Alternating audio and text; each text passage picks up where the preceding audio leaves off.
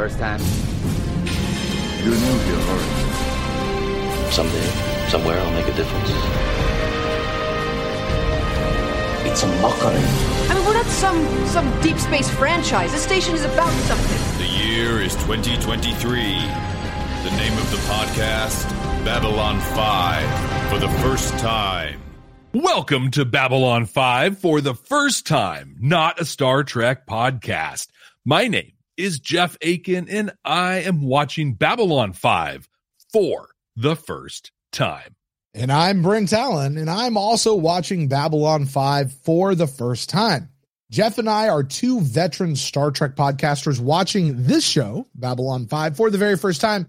And in this show, we are applying that over analytical lens that we've acquired as Star Trek podcasters to this show, trying to see what kind of messages exist within this show and trying to just figure out how much we lament not watching this show sooner. And while this is not a podcast about Star Trek, we are sure to pull those references in because honestly, how, how could we not? But to help us with that, we've decided to limit ourselves and play the, the game we call the rule of three. That means each one of us gets up to three references to Star Trek per episode. And That's it. Three. Uno, dos, tres. No substitutions, exchanges, or refund. hey, Brent, Hey, Jeff. we have a five star review. Oh, yes. This one is on Audible and it's from Adam. We're on Audible. We always freak out when we get something through Audible. What's up, Adam and Audible? Adam says, great for B5 vets and newbies. Jeff and Brent have been methodically covering one episode per week since mid 2022. I love the perspective they bring as Star Trek experts who missed the show's original run. Their predictions, right and wrong, are great fun. I'm really impressed by their discipline in avoiding spoilers. If you're new to Babylon 5, this is a great podcast to follow along with because they will not spoil anything. But if you're already a Babylon 5 fan, it is thrilling to relive the joy of watching the show for the first time through them. Adam, I have no idea what it is to be a uh, Babylon 5 veteran watcher because I'm not that. But I love that you love that people get to watch this along with us for the very first time. And it's Jeff and I's biggest hope that you guys out there who have watched Babylon 5 before, which is the vast majority of our audience, are getting to relive those days when you watched it for the first time. And you know what's wild? We've been doing like if it's not this week, it's next week is our one year Is anniversary. Really? Oh yeah, oh my 'cause gosh, it- I didn't even realize that. Yeah, it was like Memorial Day last year. oh my started. god, no, that's like now. Yeah, but I don't. The days change, right? Yeah, that's you know. true. That's so true. Yeah, yeah. like it's That's great. It's been a year, Jeff. a year, a year. Wow. and we're just about like we're we're just. I mean, I, I feel like we're getting to the story. Right. You Yeah, know. we're, and- yeah, and we're just a year we're in. just into it right now, is what it feels like. Yeah. Well, hey, let's not get off this train, Brent. We have another five star review. Oh, yes. This one is off of Apple Podcasts, and Keigel says, Love these first time viewing shows, and I'm glad there's such a good one for B5. Huh, I kind of miss B5. Mm-hmm. Well, Keigel, here's the good news. You can relive it with us right here on this show, and uh, you can go through it. You can watch the episodes with us. Jeff, you know, one of the, the big fears that I have for folks out there, Yeah. because I know I've been in, in this shoe as a as a um, listener before. It's really easy to get into a show like this and be like, okay, I'm going to watch along with them. I'm going to watch this episode and then I'm going to listen to their show. And I'm going to watch the episode. I'm going to listen to their show. And life happens and you miss the episode. Or maybe it's just an episode you didn't really care for very much. And so you don't. And then you miss, like, you put off listening to the podcast because you haven't watched the episode this week. And then the next thing you know, the next week comes by and you don't have time to like go back and rewatch both of them. And so you get out of sync with the show and all of a sudden it piles up and it, and it backs up. And then you wind up falling away from the show because you're trying to keep up with it because you've added on this other thing. You know what the great thing is? In every single one of these episodes, we'll give you guys a recap as far as what happened in the show. So if you are watching along and you find yourself getting out of sorts and you find yourself getting behind, just jump in because we'll remind you exactly what happened in the episode. Don't fall behind and stay with us. That's the easy way to do it. Don't fall behind. But you're right. If you do, do. Don't feel that pressure. That pressure is the worst. That's self imposed. Yeah. We'll be here for you week after putting week. that on yourself. Fine. Yeah. We're not putting that on you. You're putting that on yourself. Uh, Jeff, you know what? We like to play another game.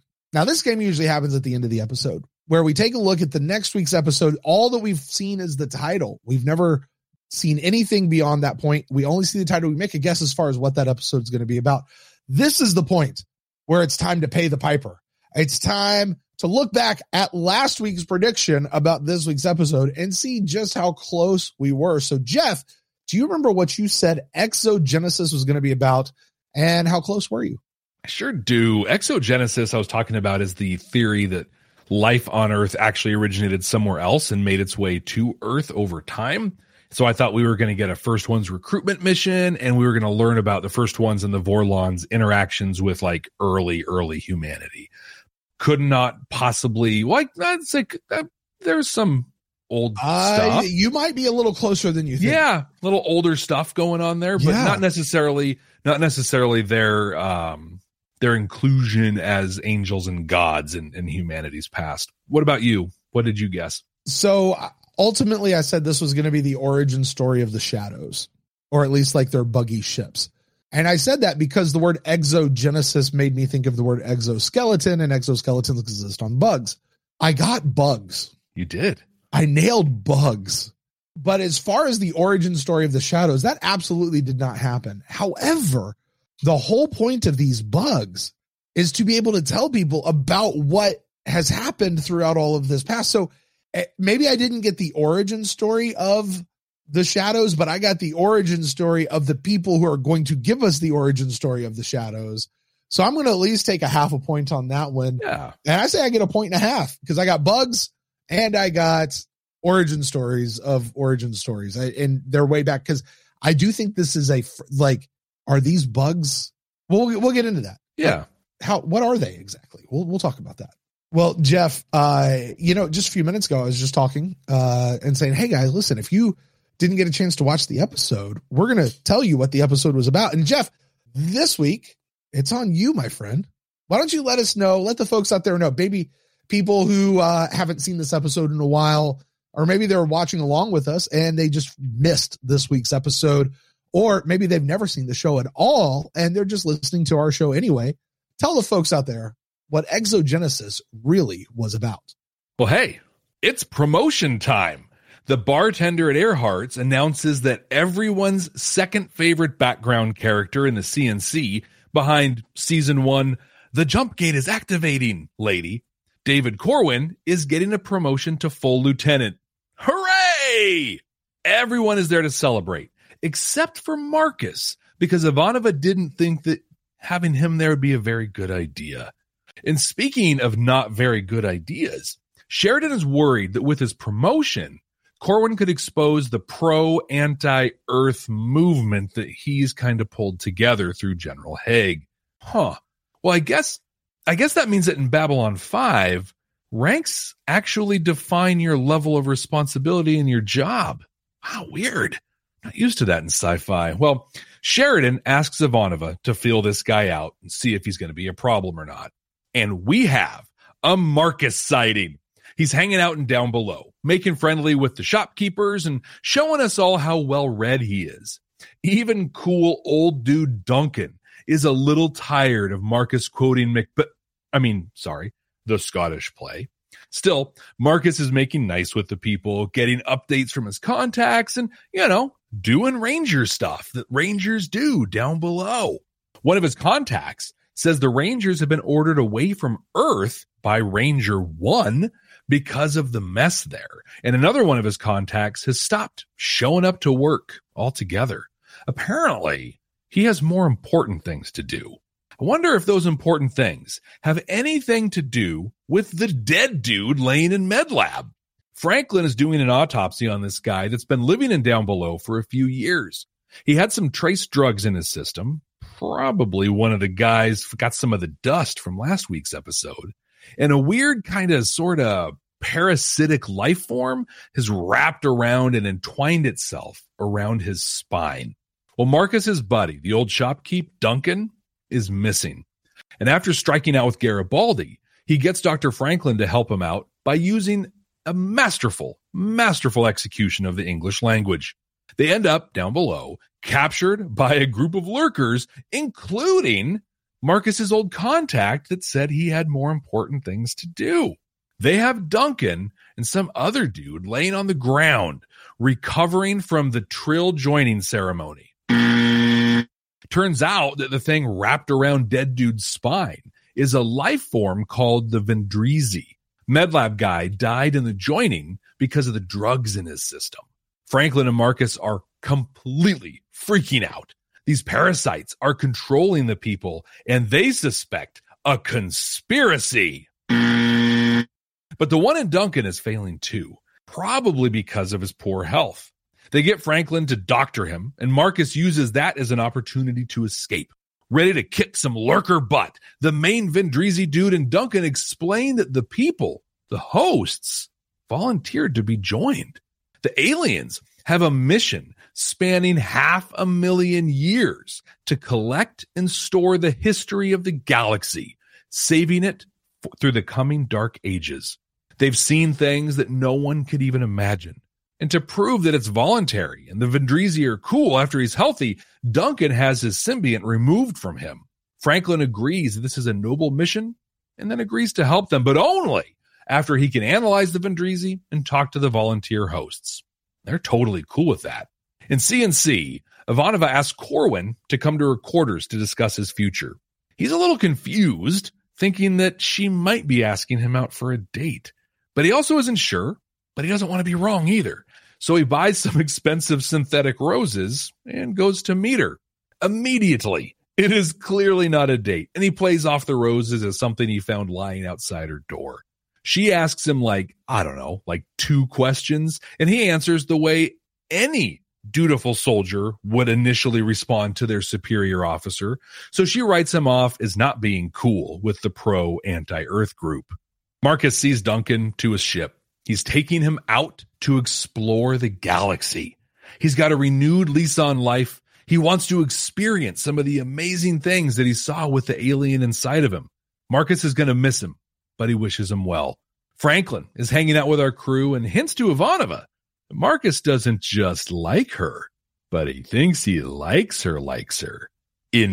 Infuriated, she finds him at a bar in what looks like the spot that Vir and Lennier used to meet all the time. She blasts the roses onto the bar next to him, leaving him with the impression that she's saying there's a chance. So, Brent, what were your initial reactions to exogenesis? Yeah, this episode was conspiracy from TNG, right? Hundred percent. Like that's that's exactly what those was. Um, no, here I'm gonna jump all the way down to the end of my notes. This is what I said. This episode is what that episode infection from season one should have been. Oh wow, okay. Is this a great episode? Probably not. I think I think when we come down to the end of our rankings, this will probably find itself in the lower half, maybe upper part of lower half. Because uh, I didn't think it was a bad episode. I was I was um intrigued. I was grossed out in some of the in, with some of the the effects and the scenes, particularly dealing with the bugs. But um, Jeff, th- this isn't going to make any sense to you, but I was like, are the first of all, I was like, okay, so these guys are the guys from Conspiracy and TNG. Oh wait, maybe they're the Goa'uld. Oh wait, maybe they're Tok'ra from Stargate SG One. And then I was like, oh, did Stargate steal its people, its whole idea from Babylon Five, like DS Nine supposedly did? Like, like I was, I was like, whoa, what are these guys? And at the end of the day, I think that this is going to be season three's Geometry of Shadows. Okay. I think it'll be an episode that when we get further down the road, I don't know that we need to get all the way to the end, but just further down the road, we'll understand this episode in a different light. And things that happen in this episode, we'll see what it's foreshadowing and what it's what it's mean. We'll understand things in a different way as you come back and watch this episode later on. My fear is we're never going to see these bugs again because the whole thing is there's they're like they said it we're the ones who are going to tell you what's what You know, and I mean, these bugs are old, but they said they were created. So who created them? And there's there's questions I think that we have coming out of this. My fear is these are going to be the next techno mages. We're just never going to see them again. I still think we're going to see them. I still, You still I'm think we're seeing the techno mages? I don't think so. There'll be the cavalry that comes in. I'm hoping. don't so. I hope. So. Hey, listen, if this is the end of the Avengers Endgame, when you know, hey, on your left, and all of a sudden the holes open up and everybody we've seen for five seasons comes flooding through, awesome. I'll go watch it in a movie theater and get chills up and down my arms. I don't think it's gonna happen. Jeff, Jeff, what about you? What do you think of this episode, Exogenesis? Yeah, I thought it was an okay episode. You know, I mean, I, I liked it better on my first watch through than my second watch through. Like on my second one, I was just a lot of it was Yeah. just like, yep, okay, got it, got it. Yeah, get to the thing, get to the thing. But it was interesting. It was kind of cool. I liked seeing Marcus just do Ranger stuff. You know, we talked a, a little while ago about like, what does G'Kar do all day now that he's not an ambassador? And I think we had this idea of like, what do the Rangers do? But we saw it like they go talk to people and they develop contacts and they're doing espionage and being cool to people. But I think the aliens, like the Vendrizi, what a cool idea. I have that same question. Who created them? Why? And and how will they play into the future? I what I want to think is that we'll see them again at some point when there's like they hit a wall and then they have to get the history lesson. You know, they need the history lesson that's older than the Vorlons, sort of a thing to go back and give him stuff. But no, it was fun. It was an okay episode that if it came up again, like, eh, I don't know if I'd really be into it. I think if anything, like two of my big takeaways out of it is uh, Marcus is great. He's a fun character that I really enjoy. And I am a hundred percent convinced that he and Ivanova are totally going to hook up now. I will I will say this. Um I absolutely hope that Marcus and Ivanova turn into a will they won't they type ongoing joke. You know, like Yeah. like Ivanova's like a, no, no, no, I'm not interested in Marcus and chasing. Then Marcus is gonna find him somebody, and then Ivanova's gonna be like, actually, you know, he's not so bad. And she's gonna go try to run off this other girl, and then she's gonna not be interested. You know, they're just gonna go. It's it's a Ross and Rachel type thing, right? Yeah. Like it's gonna be that sort of a deal. I I uh a Lois and Clark type. Like I just that's what kind of where I want to see this particular uh relationship go. But I'm with you. Yeah, I like the character Duncan quite a bit, and I thought it was cool. Just the just the idea that Marcus Marcus hangs out with these people. You know, Yeah, but Marcus is supposed to be laying low, and Marcus seems to know everybody on the station. Well, I think that's the balance, right? There's the laying low is not being seen with Sheridan and with Ivanova and Garibaldi, even though he's literally arguing with Garibaldi in the open, like basically just, I'm working hard here to get contacts to fight this evil thing, and you're getting down, jumping down my throat. Come on. Right, right. But outside of that, like I think his job is to know everybody and know everything that's going on.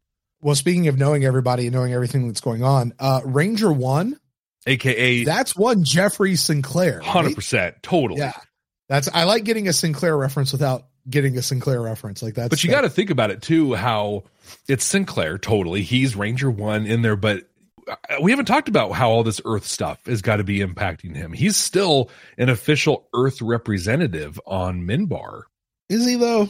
I think so. We would I have mean, heard if they otherwise. canceled him, do you think he's really going anywhere and changing anything that he's doing? Well, he would just he would just change whatever you know. Oh, Earth isn't paying for this apartment for me. Now I'm going to go live in this one that the Rangers are paying for me to live in now. Like Or the Minbari are just going to let me stay here? It's okay. Yeah, it would just at most changes address. But I think I think you know when they said they're pulling them from Earth, and Marcus is like, "Yeah, tell me something you know I don't know. Come on, dude." Mhm. It's honestly a pretty big deal because the point of the Rangers is to be the eyes and ears of Sinclair, you know, of Ranger One doing stuff, and he's saying no, it's too dangerous for me to even have eyes and ears there at this point. Stand by. We'll be right back. Are you ready to take your Babylon 5 for the first time experience to the next level? With our exclusive Patreon, you'll get access to all kinds of cool stuff that you can only find there. Our recording notes, unedited reaction videos, an exclusive Discord community, and you can even be listed as a producer of the show. Plus, we even offer exclusive meet and greets and hangouts. You won't find this kind of experience anywhere else. Get all these amazing benefits, plus the opportunity to interact with other fans from around the world. It's being part of a huge community where everyone shares the same appreciation for Babylon 5. Subscribe at patreon.com slash Babylon 5 First. That's the number 5 and the word first to get access to these incredible benefits. That's patreon.com slash Babylon 5 First. We can't wait to see you there. So Marcus Tully has a thing for Ivanova. Yeah. Ivanova throws these flowers in his face, thinking they're from him. It just says, keep him. Ivanova's got an issue with Marcus, and I think I know what it is. Okay. I think it's the fact that he pronounces her name Ivanova. Ivanova. That's the that's the worst. That's people want to get us for Ivanova way back then. You know, like Yeah. She's like, let's no, that's not. I loved when she was taking those roses to him though, and like it had like marching, like total army beat, and she's just beelining to it. You're like, she- she's not just gonna throw the roses at him; she's gonna stab him right in the face. Like Right. he is. yeah, she was furious with that, but she was hilarious. The whole rose thing was uh Uh, well, the the whole asking dude out on a date, but she didn't. she didn't.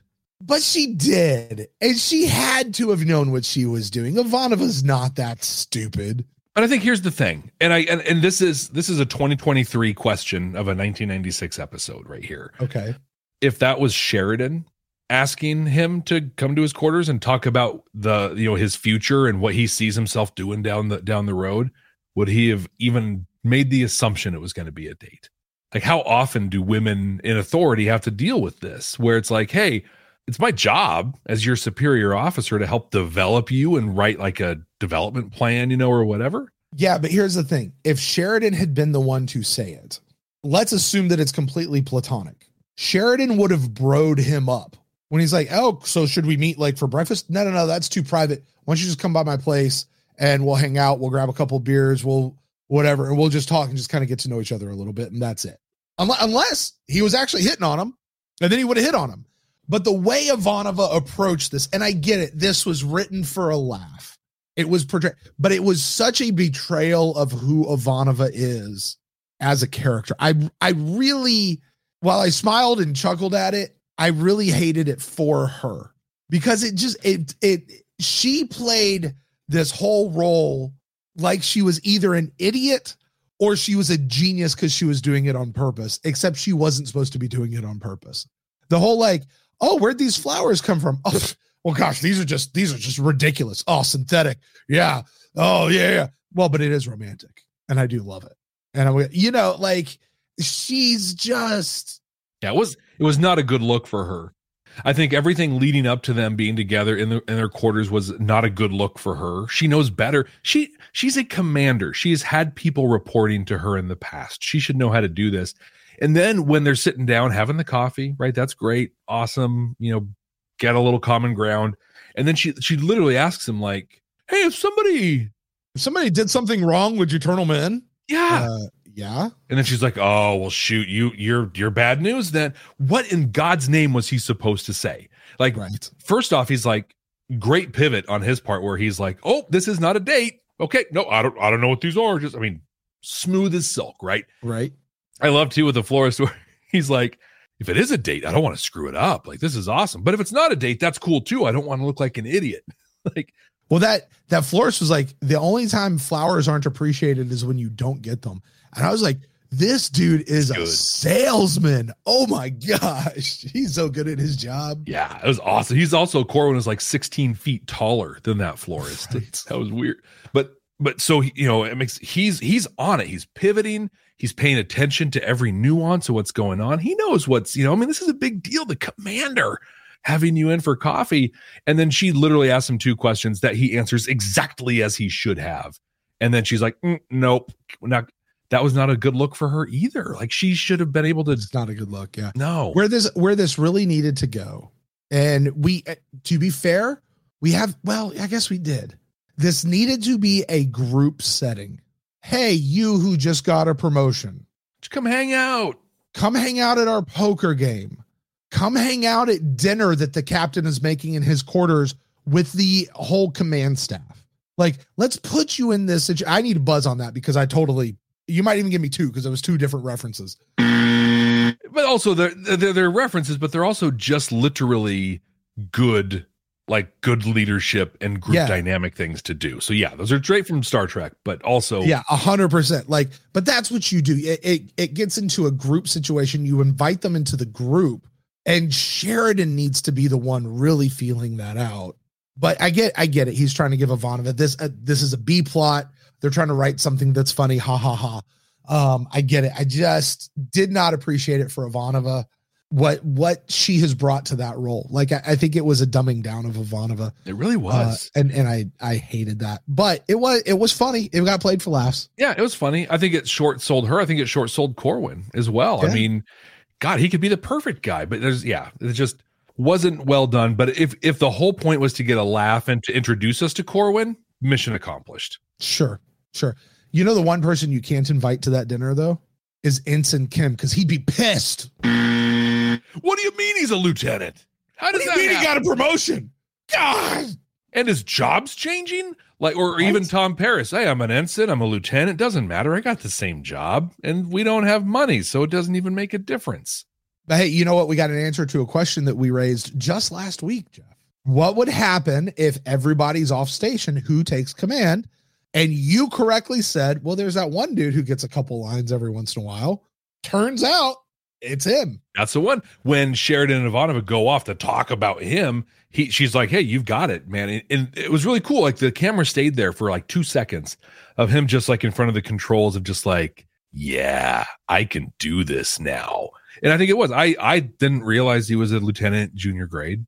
Now i know. Now he's lieutenant. Is, is that command level? I don't know. Who knows? But well, he he's not run lieutenant cnc commander, but he can still, you know, take the con, so to Mhm. speak. Exactly Okay, can we talk about Franklin? i suppose Can we talk about how much of a nerd Franklin is? Like an utter nerd. Now, I don't know if biology was supposed to be a euphemism for the word sex. i don't think so I, don't think it was. I think it was everything comes down to biology or math. it's like, shut up. Like, I don't want you at this table. Leave. Go to another table. I'll even show you my PhD. I brought it with me. I've got it right here. I got a PhD and an MD. I'm a double. Call me doctor, doctor. Yeah, Dr. Dr. Franklin. One in math, one in one in, in medical biology. It's what I Oh my can do. God. He's just he's such a nerd. Although he got my biggest laugh out of the whole episode. Uh it's during the autopsy, which I'm sorry. Did you also notice this? He has the gloves on when he's cut into the dude, Yeah. and he's got blood all over his gloves, right? And then he picks up this pristine, clear plastic thing to put the thingy in. None of that blood transfers to the plastic thingy at all. You know, I just, I, it's makeup. It, it is what it is, but nothing transferred to the, to the plastic thing. But my favorite moment, and this is, I don't know why this is so stupid. The the corpse is laying there on the table like this, and he's he's just going through. He's touching. He's looking at him, and as he's like pulling back, he shuts the corpse's eyes. oh, really? Yeah, I he catch that. does. He just, and he just keep and he just moves on with his deal. I don't know why that struck me as so funny, but like I'm even sitting there thinking about the actor who is playing that corpse, who's laying there. He's got to have his eyes open. Like this is a moment of direction where he's like, okay, he's gonna, he's gonna close your eyes. Like, oh, I guess I can do this now. It was it was just a good little chuckle. I was like, that's ridiculously funny. And probably nobody out there is there. Everybody out there is listening. Like, why? Shut up, Brent. I never caught that. My laugh with him was when uh, they were locked up and Marcus was asking about Ivanova, and he's just like, "Are are you serious right now? like, Right. there's dudes out there with guns, and you're asking me about Ivanova? You're gonna we're gonna talk about this? Yeah, because Marcus is awesome and he doesn't care about the guys with guns. He'll take care of them. He needs some help with his love life. Exactly. This is not a big deal. that whole thing where he's like, "There's three guys with guns out there. What are we gonna do?" And Marcus is like, "Yeah, we get rid of one of them, and then there's only one guy with a gun." It's not my math. Well, I come from a much more interesting place than you did. Although, was it was this the scene that Marcus because he was trailing Dr. Franklin where he he he brought in the Christmas Carol Bob uh, uh, Jacob Marley reference? He did that with Garibaldi when he was Oh, that's trying to get- Garibaldi. Yeah. yeah, yeah, That's right. That's right. That's right. Uh, I I liked that one. No, actually, I no. I'm sorry. My biggest laugh. I have to take that back. was Marcus talking about Duncan. Duncan, yeah, the shopkeeper guy. He he's uh, or maybe it was somebody else. And he goes, something's gotten into him. I was like, ah, ah, yeah, it did, didn't it? I see what you did there. I see Right? that. Um, yeah. Anyway, Yeah, Richard Biggs. Richard Biggs was great in this episode. Like Franklin, Franklin was okay. I think I think Franklin showed us he's a competent doctor in this episode. But Richard Biggs was great. I think really every time he's doctored, like there was that uh and now for a word when he was like did a oner shot of him doing triage and telling people what's going on and he's just nailing it. And that autopsy, like he's rattling all this stuff off, just pulling dude's eyes shut, like you said. Super smooth. He's he gets a lot of those Yeah. real quiet things that, that just really make him legit. yeah. I listen. I didn't hate Franklin in this episode. Yeah, yeah, that's fair. You know, he he was fine. I I did find um, and this might have been more of the direction, yeah, uh, you know, from the director, uh, when the computer is going through and like finds the anomaly, and like it starts listing off, and he goes, "Hold up, what was the anomaly?" I'm like, "No, no, no, that you catch that the first time it says that." And you're like, show you you shouldn't have to tell the computer to show you the anomaly. It just goes, no, this is fine. This is fine. One anomaly detected. Boom, here it is. Yeah, because it was just going to keep going. I feel like Babylon 5 has the worst computers ever. Because especially when he's like, yeah, we're going to analyze this sample. And then Marcus comes in, he's like, hey, Garibaldi said I should talk to you about this. let's let's go. His interest is so indescribable. But the point where he's like, yeah, just take an hour. Just take an hour to go look at this. And he's like, well, the computers will take at least that long. What? like, what kind of machines are you running? This is 96. There were Pentiums at this point. Like, come on. So Garibaldi had one of those scenes in this episode where he's talking on the monitor. Mm-hmm. Jeff, I, I these these scenes have not gotten any better since season one. Like the one ride that I'm specifically reminded of is the Fast and the Furious ride at Universal Studios in Orlando, Florida. They have the movie stars up on the screen talking to the guy, the physical person who's right there at the ride. And it's, you know, they've timed it out what they're saying so that they can feel like they're talking back and forth to each other Mm-hmm. but it's so like it's just off and it's clearly made that way. That's what every single one of these video calls feels like to me.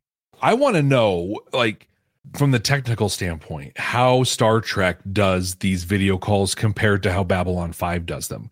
Because it's a night and day difference. And and not even like modern, like all the way back to the original series through all of Star Trek, when they're talking on a screen to somebody, it feels it feels very real. They feel like it, well, I mean, it feels like you and me Yeah, like right now, right here. it makes sense. But Babylon 5, 100% of the time, it's dude in front of an old handy cam with a Mhm. VHS tape stuck inside of it, recording his lines, and then them playing back and hoping that they can time it like due to the Fast and Furious ride. Yeah, it's not, it is not well done. Right. I liked Marcus though. Like, you know, he he and Franklin together weren't a bad couple, but Marcus through the whole thing, kind of like you said, um, quoted the Dickens stuff, you know, to Yeah. Garibaldi. And then he's quoting Shakespeare to Duncan. And I feel like a big part of what we were supposed to get out of this is like Marcus is a very he's very academic. He's very well read, but he's mm-hmm. also cool. Whereas you got Franklin, who's super academic and super smart, but he's just a jerk and a nerd. But you put them together, they're not a bad duo. Like they worked pretty well together. Sure. Yeah. I, I thought. I, I was, no, I, I mean, yeah, they can, they can play off each other just fine. Just fine. You know, you know who I haven't seen together in a while and I really want to see them like just playing off each other is Garibaldi and Ivanova. Remember when they used to just like cut on each other in those first bunch of episodes way back in season one? you were convinced that they were going to hook up, like they were Yeah. the. Yeah, because but they were like they were like brother and sister the way they were poking at each other, and that's not been the case. I mean, really for two and a half seasons at this point, Jeff. And I want it back because I liked those two together. Yeah, we get the Sheridan Ivanova Garibaldi triangle sometimes, but yeah, we don't get the the we get the Sheridan Ivanova pair off. Yeah, We get the Sheridan Garibaldi pair off, but yeah, we're totally missing that one. right. with the the last note I have on my stuff with Marcus was when he was doing his business with his, his contacts. There were the two notes, right? Rangers leaving Earth, and then the shadows building a border along Centauri space. Yeah. Now, is this something? I mean, this was what Morden and um, uh, Londo were talking about when they kind of severed relations, right? That's uh, yeah, because he kind of drew that line in, Yeah. on his on his PowerPoint presentation. It's like you get this, we get this, but it it it really strikes me that they're building a border there of ships. Like, is this a defensive posture, or are they getting ready to launch on the Centauri, or is it totally unrelated and they're just having a buildup of forces? What also gets me is the idea that how are people seeing the shadows build up a force along the border, right? Like, because that means that we have to know who you are and that we have to be able to recognize you and that this is not being done in secret, but we're seeing what you're doing. Well, I think that's the I think that's what the Rangers do. Like the Rangers understand what the shadows are. They've got a little more insight. They can see some of that. So they're out patrolling and they see these things maybe. But what's the border? So if the shadows are supposed to be secret, nobody really knows that they're that they're out there, right? Like that that was the whole thing with Delenn. It was like, oh, we can't let them know that we're here yet. That we know that they're there yet. Well, what is their space? What is the border? You know, like if this is the edge of Centauri space, should they know that that's the edge of Centauri space? Like, th- should everybody else realize that's the edge? Because isn't this deal just between Centauri and the shadows? Yeah, but I also think that well, yeah, because I mean, what is the shadow space? Like, what is that? Right. Un- unless the Rangers have a copy of the PowerPoint, you know, that shows shows the border.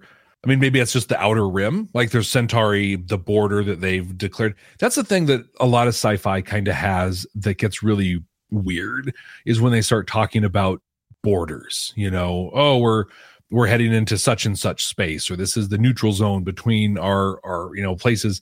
Uh, I think we've talked a little bit about geography and space and how like I, I don't understand it. It's three dimensional. It's all weird. That's why you get a quadrant 37 because it's a it's volume and not a not a graph paper thing. Like, okay, cool, got it. But yeah, how do you track a border and how do you yeah, how do you how do you how do you do that? And then how do they yeah, how do they amass a border without people noticing them?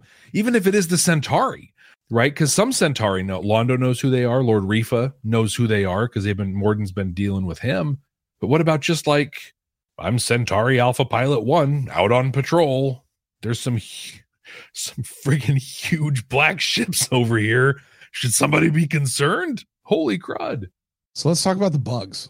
So here's what we've got. The bugs are over half a did he say billion or million? I got million, 500,000 years old. Okay. So they're over half a million years old. And they were created by whom, Jeff? By whom to record and carry the memories of all of history so that when the universe plunges itself into another dark age, the people can return to these guys and be taught what they've already learned and remember what they have already learned. And they say that when that comes, you guys are going to come and we're going to be here to tell you this. But in order to do so, they've got to go between their parasites. That they got to go between host to host to host uh, to to live. But the hosts are supposedly willing to take this on, and it's a pretty sweet deal. They get life, health, knowledge, and they get a full time friend to share their body with. Yeah, what's the problem? Is that's pretty much it, right? Like that's that's what we got. It seems great, you know, and I think and I think Franklin saw that at the end, you know, and he's like, "Cool, I'm good with this. I want to I want to examine you. I want to get statements from the volunteers. Like I want to vet this." But it's cool, but it also and we don't have enough of the story to know anything about this, but why didn't they walk in, go to Captain Sheridan and say, Hi, we're emissaries from this group that does this thing, and here's how our stuff like why hide it and try and sneak around? Maybe Right. that's part of what they do. I don't know. They were straight up evil, bad conspiracy aliens all the way up until the point they got Franklin to start working on I think it was Duncan who was, you know, not doing well with uh with the parasite, with the with the Vendrizi in it. As soon as they got Du- Duncan working on it, and then Marcus came in, then they're like, "Hey, so actually, it's totally cool. Like we're doing this awesome thing. Everybody here's a willing part. Like, why didn't they lead with that? Right. I I also found interesting that so they said that they do die over time, and that's why they got to jump from host to host. Like that kind of reinvigorates them. And according to Franklin, they can exist in any life form, right? So it's not just that they need humans or anything. I So- missed that one. I missed that part. Okay. During the uh, during the autopsy, says they're 100% neuro- neurologically neutral and can exist within any life form. And then he says this doesn't line up with any parasite that we've ever ever studied before. And I wondered too because when he pulled like the spiny thing, the little wiggly thing off of the dead guy's spine, it started moving and activating. Yeah. And so I was like, is that alien dead? Can they kind of regenerate or respawn? Are the memories stored there? I have a lot of really technical questions about these Vendrizi, and I, which is a big reason why I hope we see them again. Like I want to understand, I want to know who made them and why. Mhm. And when they talk about the Dark Ages, are they talking about our coming Shadow War? Is that is that did they know half a million years ago that this was coming? And how did they know that? Well, I mean, I th- I- that's the idea. That's the mo of the shadows, is they keep trying to come back, and because they've never actually been destroyed, they've just been halted. As soon as they like regather their forces and regather their strength, they're back again. And you know, you know that they're going to keep coming back until somebody actually defeats them. Mm-hmm. You know, and maybe that's how they figure out how to defeat the, the how to actually defeat the shadows. Is okay. So tell us what people have done before in the past. Okay, so let's learn from everybody else and try to figure out how to beat them now. Like beat them, beat them. It really is that difference between um tribal knowledge you know where they tell the story over and because that's like that's what kosh is going to bring that's what delenn is going to bring the stories that have been told time and again they're bringing the actual observations like they've got the real lived experiences yeah So First that's- hand accounts here, right? Exactly. That's why I think we will see them again at some point where like they Sheridan or somebody's like, we need to know. Like this isn't working. We're losing. We need one last effort and it has to count. Franklin, remember those dudes? There's those dudes. They know everything. Reach out to them. I can see that's that's where they come back. I hope they come back. I don't think they will, but I hope they do. Like I'm, I'm with you. I really want them to. I just, I feel like they're going to be a one and done. We're not going to see them again. Like the, the the lasting things in this episode were the two pieces dropped by the Ranger, right? That Rangers are leaving Earth and the Shadows are building up a border. Like those are the carry on things, and then there'll be the Ivanova and Marcus stuff a little bit, but So these guys are a thing. they are I, that's what I kind of got out of this episode as a whole, Jeff. same. And I okay, think so these guys are a thing. yeah, here they are. Awesome. You know, we got you guys, we got techno mages, we got soul hunters, we got these things Yeah, that are out seen there. Soul Hunters again. Don't you shut your mouth. We don't want to see them again. don't even speak them into existence. be fine never seen them. But I don't know about you, Brent, but I think it's we've reached that part of the show where it's time to boil this all down and see if the show has any of that Star Trekky quality to it. Maybe it has a deep moral message or it's holding up a mirror to society or giving us hope that we'll be better in the future somehow. We're going to do this by me rating the episode on a scale of zero to five deltas as to how Star Trekky it is with the message. And Brent, you're going to rate this one on a scale of zero to five Star Furies as to how much we enjoyed the episode and just how Babylon 5 it is. And I'll go ahead and go first on the deltas. And I think this one, there was one line that uh that dude said the guy who used uh, Samuel who used to work with Marcus he said one line but it honestly pervades the entire episode he talks about why the lurkers are volunteering Marcus is telling him that he gave Samuel a purpose why are you leaving to go do this other thing and Samuel says it's because your purpose comes from the outside to fight other people's battles mine ours our purpose comes from within it comes from inside me. So here we go again. Like with Jeff, it's always going to turn into a conversation with that be, do, have kind of a piece. It's such an intrinsic message in Star Trek. And I think honestly, it's even more of a message now in Babylon 5 through what we've seen. But Yeah. in the be, do, have model, you change you to change the things around you or your experience around you. And it's the same thing when you look for an external motivation, whether it be possessions or acclaim or whatever, you're never going to reach true happiness. You're never really going to be fulfilled. Duncan, when he was running his little shop, like he was looking for something external, yes, a purpose outside of himself. And and Franklin or Marcus even brought that up. You know, don't you love the negotiation? You know, the the the back and forth of everything. Ultimately, Duncan was going through the motions, seeking something he could never get. His health was failing. He was depressed. He was about to give up. But once he found an internal motivation, he found something inside of himself that mattered, then he felt special. He says that I want to feel special. He had he was reinvigorated. He's out exploring the universe now. I honestly wish, like, if I could look everyone in the eye through the Babylon 5 for the first time, through my Star Trek podcast, the Starfleet Leadership Academy, there's one message that I want you to hear and I want you to understand. Focus on you. Focus on what is inside of you and build those things and focus on the things that matter to you. That's the only way you're going to be fulfilled. That's the only way you're going to find happiness. When you're waiting on something outside of you or you're trying to find that grail out there, that unknown, that unreachable something, you're in for a life of disappointment. And that was the message to this one. Find something within. That's why the lurkers were volunteering to step forward.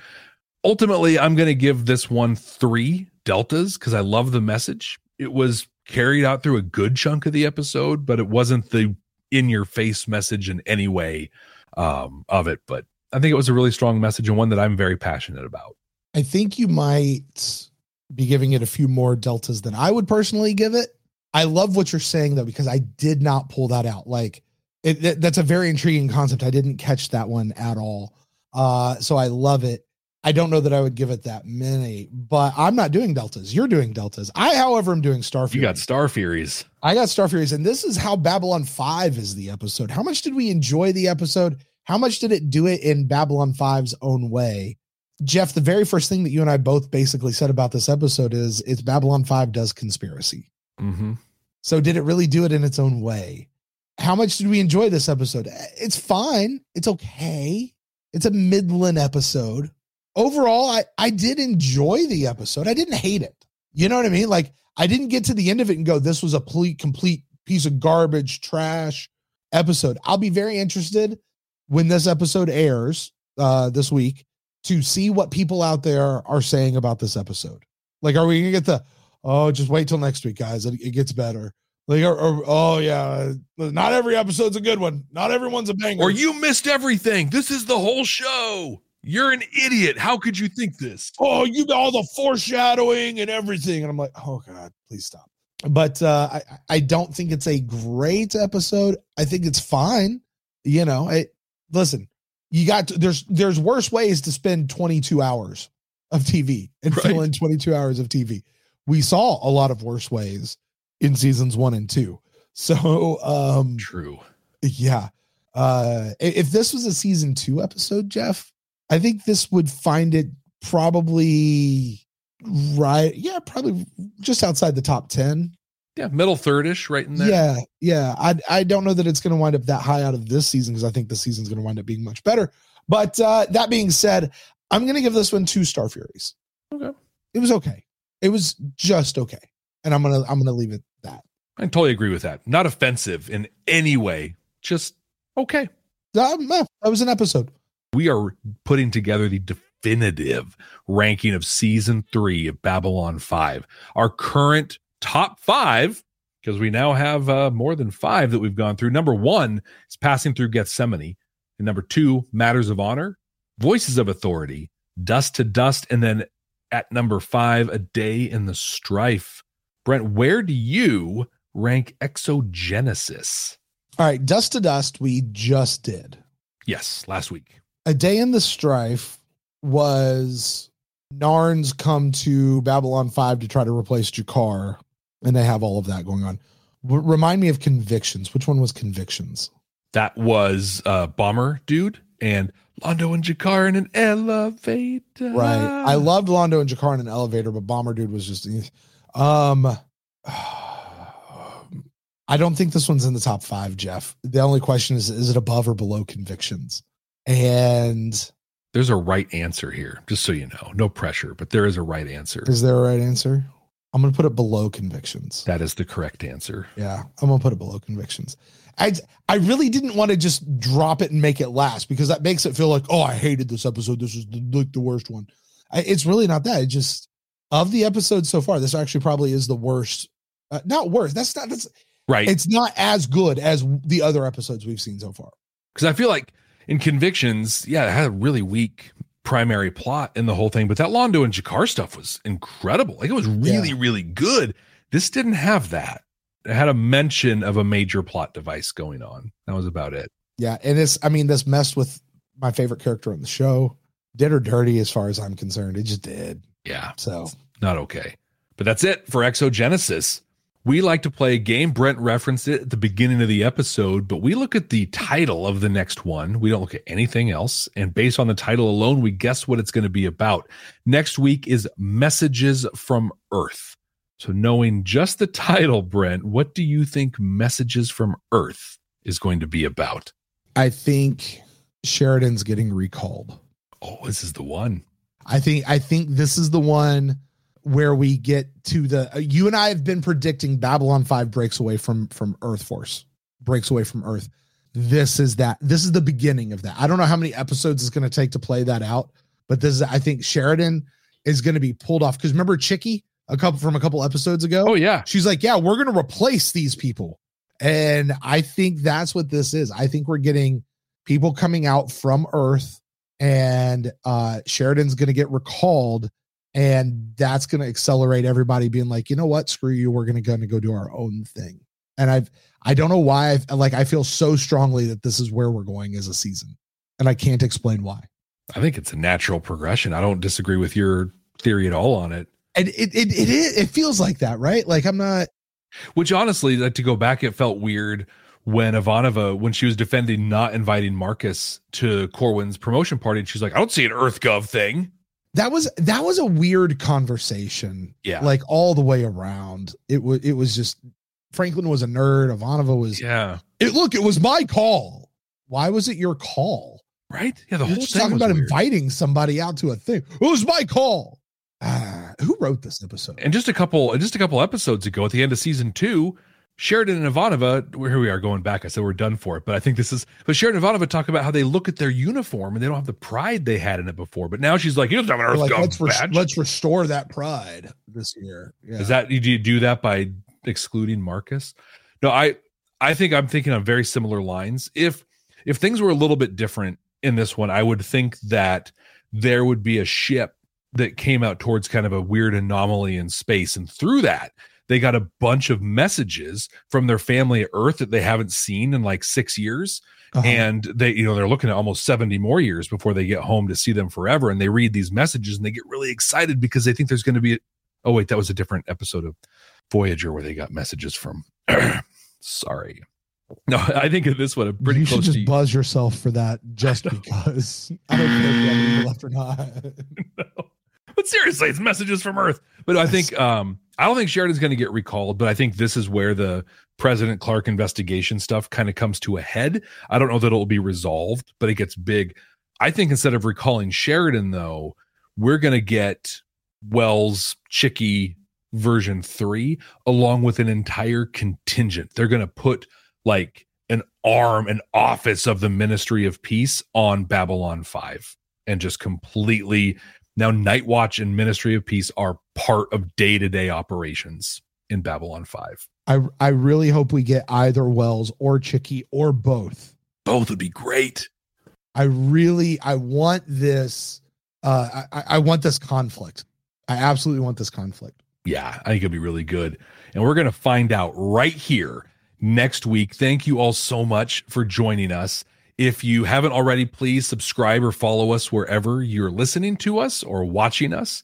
And if you could go by Apple Podcasts, Audible, Goodpods, Podchaser, leave us a review. I'll read it right here on the podcast. So until next time. Hey Jeff. Yeah. I got a favor to ask. Oh, yeah, of course. What, what do you need? So if you and I are ever out there in space for some reason together, I don't know, maybe we're doing a podcast tour or something of that nature, right? Yeah. And I get taken over by a parasitical bug. Will you kind of, you know, like take care of me, like help me go out and not be like that, please? What? Yeah, no, no, no, seriously, because like I hate bugs, and I, I, I, I've seen this sci-fi show so many times where people get taken over, and I, it's my wish to not live like that. So please don't let me go on like that. I've seen this before. Something of the host Brent, no. always survives. No. I don't. No, I, I, Brent, I, I'm not going. I'm not killing you. I'm not going to do anything like that whatsoever. Hey, peace, victory, and long life. It's my first time.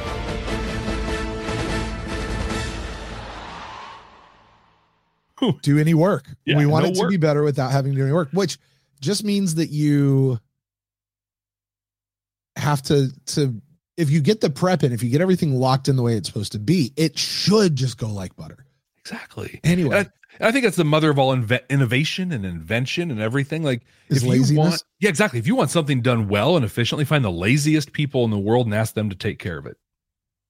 because we'll figure it out. Totally. I will work my butt off one time so Right. I never have to do it again. Right. Leadership, the final frontier. These are the voyages of the Starfleet Leadership Academy, its ongoing mission to develop leaders through Star Trek, to boldly go where no podcast has gone before.